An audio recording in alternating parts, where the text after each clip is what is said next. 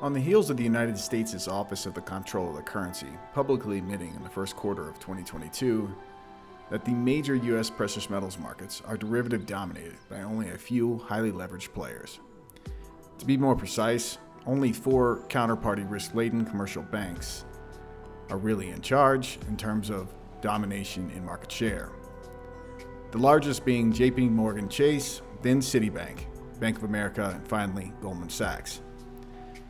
At the end of March 2022, they are counterparty to 97.5% of all U.S. derivatives involving silver, platinum, palladium, and gold price bets. Complex derivatives like swaps, options, and futures contracts, the latter holding the huge sway over the prices quoted for precious metals around the world, day to day, week to week, month to month, year to year. Within the precious metals community, it's long been known that the market making commercial banks operating in the COMEX often dominate precious metals price discovery. What is often not understood is that many of these same banks hold massive sway across the pond in what is arguably still the world's hub for precious metals price discovery, the seemingly lawless City of London. So it's ironic that this week, the same week that the pandemic delayed trial of four JP Morgan RICO traders begins, that a former longtime London gold trader admits to the world that Western precious metals markets have increasingly become leveraged derivative shams since his career started in London in the latter 1980s and 1990s. Don't forget the golden rule whoever has the gold makes the rules, by longtime London gold trader Peter Hambro. Straws blowing in the wind are often said to presage great tempests, and I believe that this chart shows just such a straw. You do not need to take my word for it. After all, the straw is being pointed out by the United States Comptroller of the Currency. Disinformation for many years has kept a lid on this tender box, and since 2018, the financial stability desks at the world's central banks have followed the Bank for International Settlements instructions to hide the perception of inflation by rigging the gold market. Of course, they cannot be seen to do this, and they need cover. The only way to achieve the cover is by smashing the price of physical gold by alchemist production of, quote, paper gold. With the help of the futures market and the connivance of the alchemists, the bullion traders, yes, that includes me, I was deputy managing director of Mocatta and Goldsmid, managed to create an unshakable perception that ounces of gold credited to an account with a bank or bullion dealer were the same as the real thing. Quote, and much easier, old chap, you don't have to store it or insure it. Once investors swallowed this stupefying pill, it was easy to sell them gold that simply didn't exist. Of course, there were wary investors who found it hard to believe that the likes of Mocatta, Montagu, Rothschild, and Sharps Pixley were undoubted counterparties and wanted to be assured that the gold would be there when they called for it. Easy, we said. Don't bother to pay for it. Just give us an initial cash margin and agree to variation margin, and our paper promise is as good as gold. This was the simple derivative. If you thought the price would go down, you could sell us gold you don't have and margin the trade in the same way. Then along came a raft of options and other products and the derivative market, for that is what the chimera was called, started to spiral like a tornado. To make the bogus gold look even safer, the Bank of England was quietly willing to lend the London Gold Market members physical gold in the event that things got a bit tricky and our vaults were empty. When one of the members went bust, the others clubbed together, and with the Bank of England holding the ropes, the customers were bailed out. But I didn't get a bonus that year. And this pseudo confidence suited the brilliant theoretical economists. We, the government, we, the central bank, we, the BIS, can print the margin. That is what fiat currency is, not unlike Bitcoin, and easier to mine. Derivatives are unmargined and thus have no limit it may not even be on the balance sheet. The great banks of Wall Street will accept our fiat dollars as margin and manufacture gold to swap the market. Gentle folks, look at this chart and then go see your bullion trading counterparty and buy some gold. Then ask for your gold or silver or platinum or palladium or any other physical store of value and medium exchange that you've acquired to protect you from the ravages of inflation for inflation will surely engulf the world when the paper gold emperor's clothes are seen for what they really are. Vladimir Putin and Xi Jinping are among those who know the golden rule. Whoever has the gold makes the rules. The author has worked in the gold business for more than 40 years, both as trader and investor. He co founded and was chairman of Petropavlovsk plc until it was taken over by Russians and is now chairman of and a major shareholder of in XAU Resources Inc., a precious metals exploration company with assets in Guyana and shares listed on the Toronto Ventures Exchange. In the show notes below, I will leave a link to that damning paper precious metals derivative market so you can go read it a few times over yourself.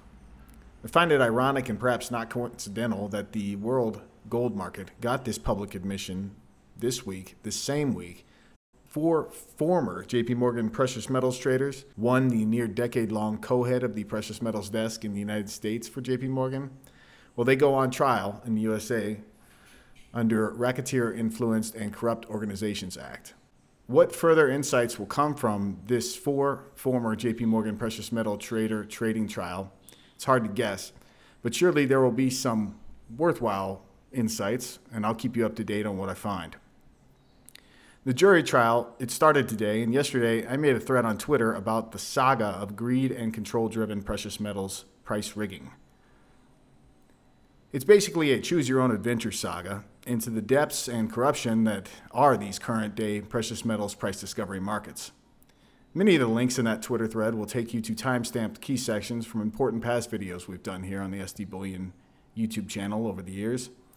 If you've not been following our channel for long or seen our videos for much in time, you might simply want to dig deeper into the subject by going over there. You can find basically an hour long deeper dive into the history of modern day precious metals price subversion I mean, it's a documented fact all the way back to late 1974 when London gold traders and the U.S. Treasury agents conspired to bomb the spot gold price with outsized derivative leverage starting in 1975 when COMEX gold futures trading began. Now, personally, I'm sick and tired of the scum that have ruled the precious metals markets for far too long, and I know you likely are too. I'll leave that Twitter thread link in the show notes below. Have at it at the second half of this week's update on precious metals trading action as well, we're going to dig into crucial differences between this 21st century bullion bull market versus the less complex 1970s version. We're actually going to look at who's going to end up being the bag holders in this and who are going to be the ones that benefit the most. So stick around. Hello there, on behalf of SDBullion.com, this is James Anderson with a quick SD Bullion market update. Before we go further, please smash the like button so other sound money stackers can also see this content. And be sure to subscribe to our SD Bullion channel so you can get our latest market coverages and also a chance at winning incredible bullion giveaways like this one. Get ready for SD Bullion's Monster Box sweepstakes that includes 500 Silver Eagles. You could be the next lucky recipient of a phone call like this. This is Dr. Tyler Wall, CEO of SD Bullion. Well, I'm calling you to let you know that you won the SD Bullion giveaway of a monster box of Silver Eagles. So click the link below for your chance to win. Click the link below to enter our new 500 ounce American Silver Eagle coin Type 2 giveaway contest. And good luck to all of you who take part. The silver and gold markets predictably traded downward for the week, respectively. The beatdown was most pronounced in the spot gold price market midweek, with two waterfall price declines blasting gold down to below 1750 an ounce to close the week. Silver held stronger after the initial sell off of gold, as perhaps some derivative traders cut losing gold bets went into silver bets long, tightening the gold silver ratio back to 90.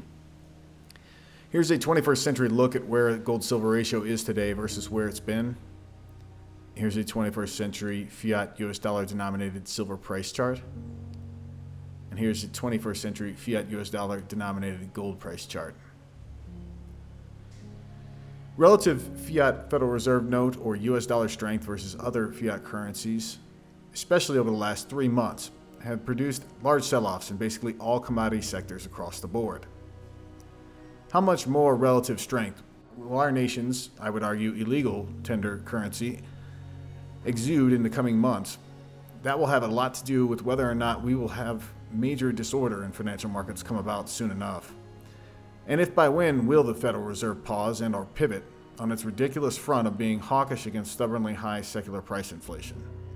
Often acting obtuse to their long-term charge, as if we're not mired in mass trillions of record debt and off-balance sheet unfunded liability promise piles coming due this decade and into the next.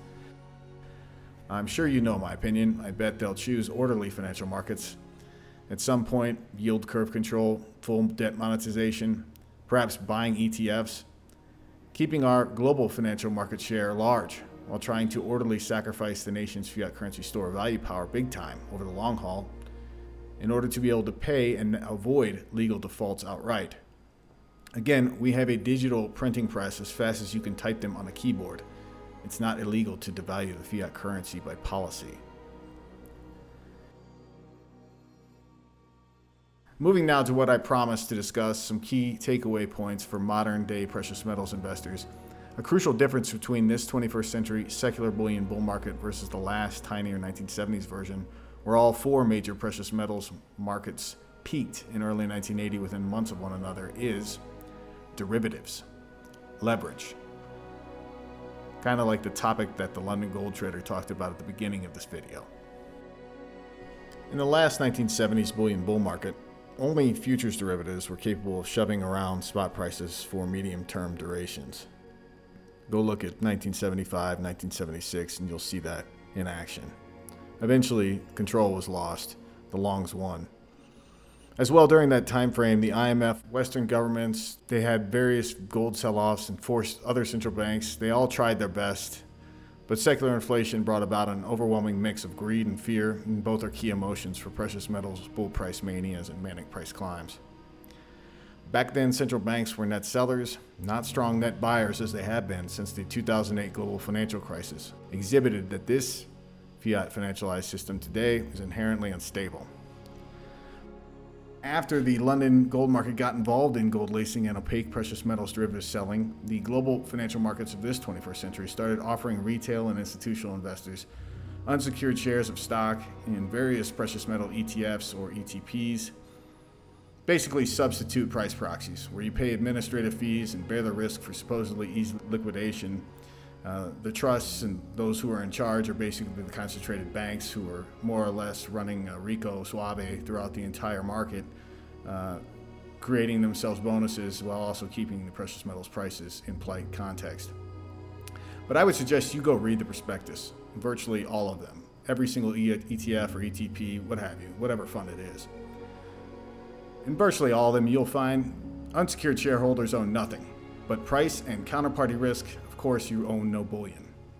Futures markets often double count ETF metals, pretending as if they're going to somehow be used in delivery if and when big money crowds of longs demand so at some point.